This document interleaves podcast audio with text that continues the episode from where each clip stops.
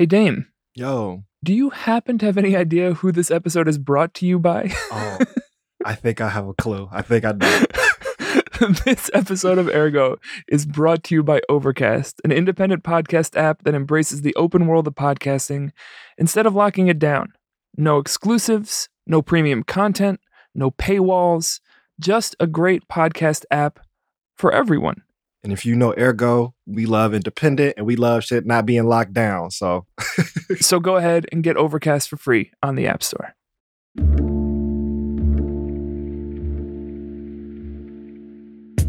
I'm Damon. I'm Daniel, and we're the hosts of Climate Change Makers, a podcast brought to you by Elevate. Over the course of 2020, we had the opportunity to talk with some amazing environmental justice movement workers as part of Elevate's 20th anniversary, and we're so excited to be back for season two. So, we're going to be bringing you brand new conversations with environmental justice workers across the country. But before we launch season two, we wanted to revisit some of the conversations from season one. Uh, the last question that we asked all of our guests in their interviews was what an organization like Elevate should be doing differently or should learn from the work of grassroots movements and communities. So we're happy to share their answers here. And with some really beautiful responses that I think will be useful beyond just the environmental justice space, but in whatever space you work in terms of the importance of relationship and how power needs to show up to create the world that we want. So let's return to our conversations from season one and hear from these brilliant changemakers in their own words.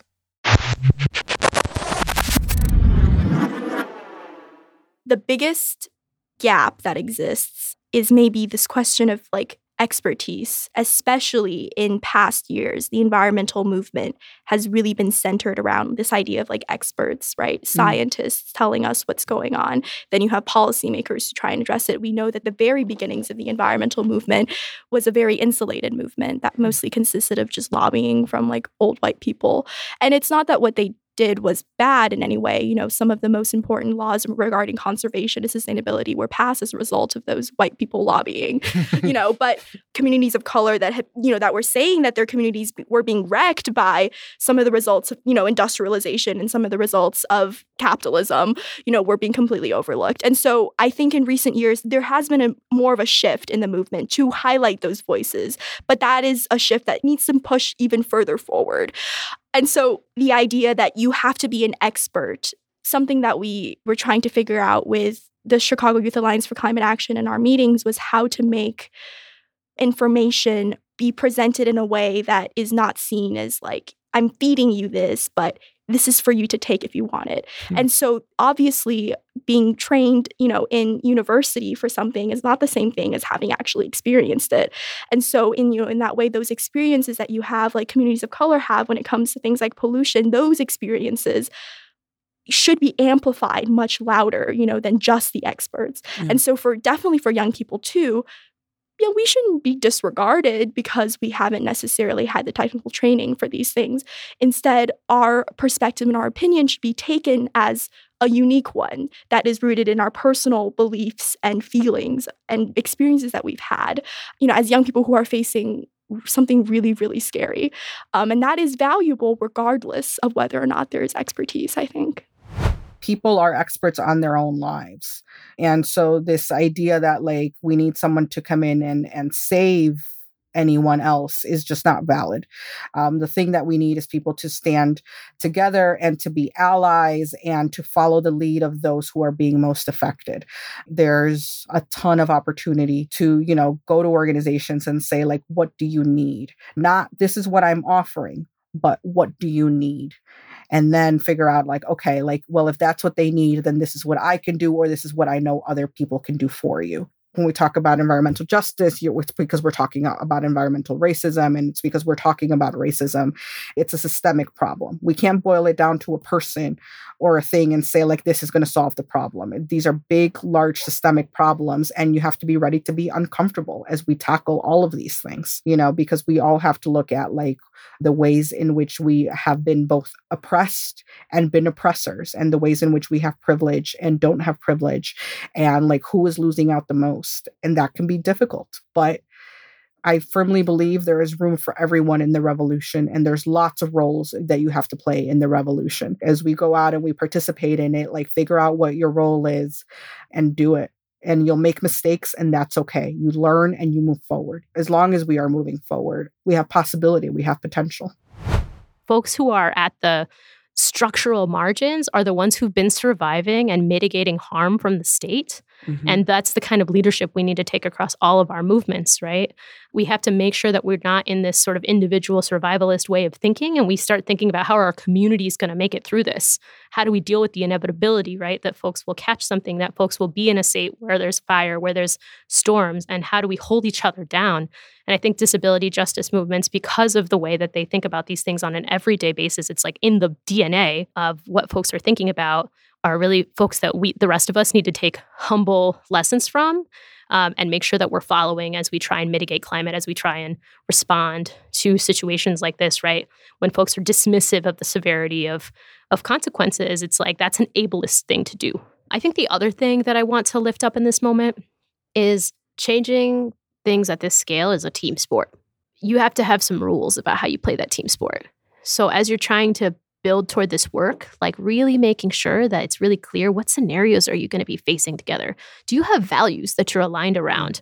How can you use those values to guide the decision making when things get really hard and you're having to make exchanges that folks are not comfortable with? How can you make sure to let decision making be as open and transparent and democratic as it can be that's just so important in problems of these scales because otherwise what you essentially have is like the folks that are able to get access end up making executive decisions on behalf of everyone else and that's not really an acceptable way to do things yeah. Yeah. Um, so you need to be thinking about the joint decision making way earlier than it gets to that point especially as we're dealing with policies especially when we're dealing with decision making we have to hold ourselves to the highest standard about making sure that we're really taking people's input seriously when the power is really close.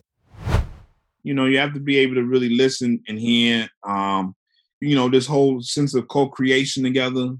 But, you know, they're charged with a, a particular task and it could be as, as, as, you know, small as like, well, you know, in the budget, like how many black vendors do you have?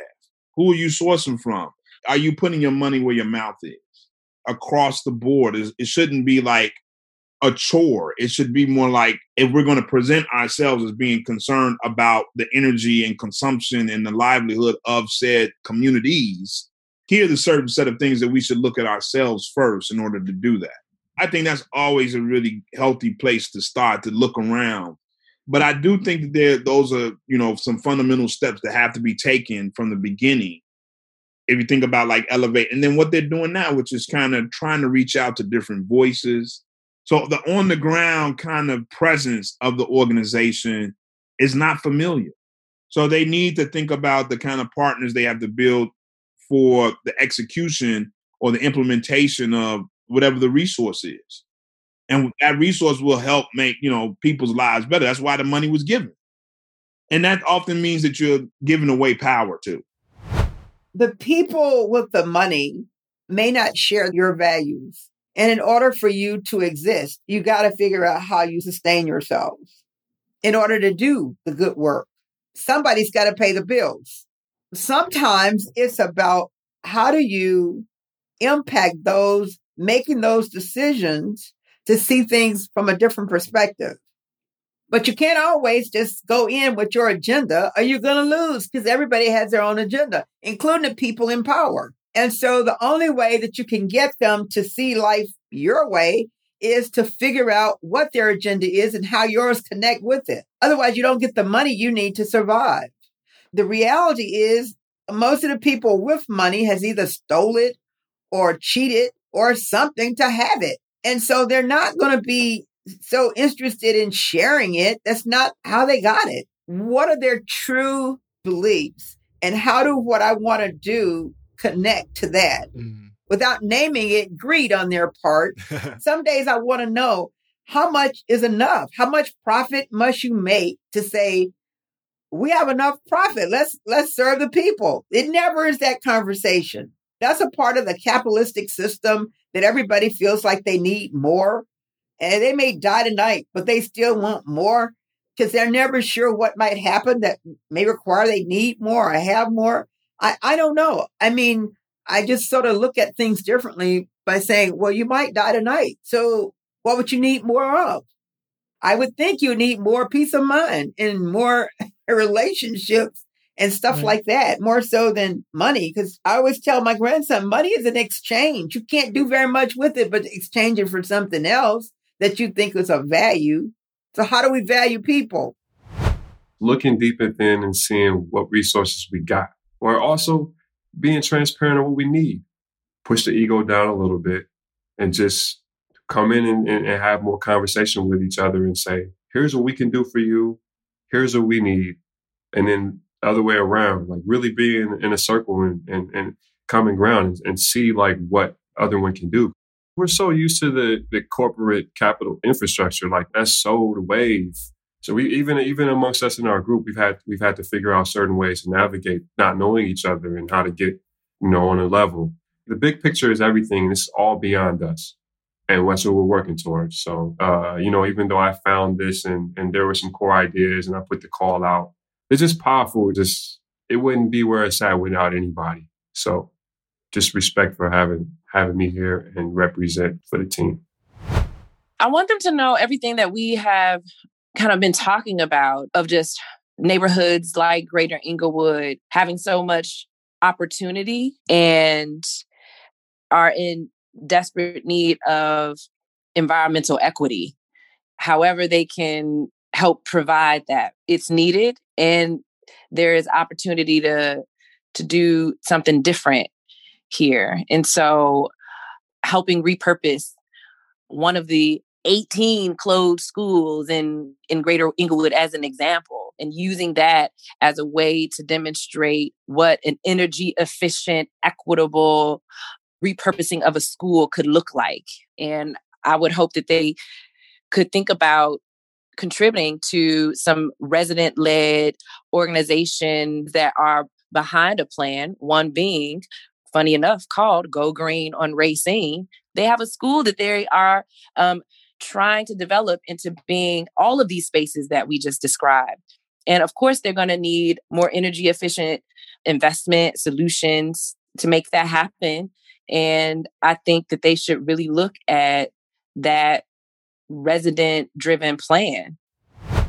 You know, a lot of the decisions for organizations are being made in, in the boardrooms, and we need those conversations to be taken to our front stoops. You know, when we're talking about, you know, the impacts to communities that people from those communities are at the table so that people are not speaking for them, that they have the opportunity to tell their own stories and that they're not used to just talk about how terrible their situation is and then they turn to like a white male expert for the solution because that feels really awful to be invited all the time to talk about how terrible your neighborhood is and then they turn to somebody else to talk about the mm. solutions mm. we need to make sure that impacted folks are well resourced so that they can participate in these opportunities, you know, to talk about what's happening in their community and the solutions. But there are so many unsung heroes that do this work, and we need to make more space for these emerging leaders to also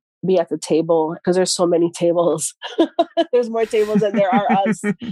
Making sure that we have um, opportunities for the young people to have meaningful jobs, you know, to be interning at these organizations and to have people who have been fighting this since they were wee ones, little tiny kids, you know, to be able to have an opportunity to do meaningful work in these organizations on issues of environmental justice, of conservancy, of flooding, of lead service line replacements, bringing those young people and giving them the opportunity to to be part of the work is really key if we want a, a movement that's going to be sustainable.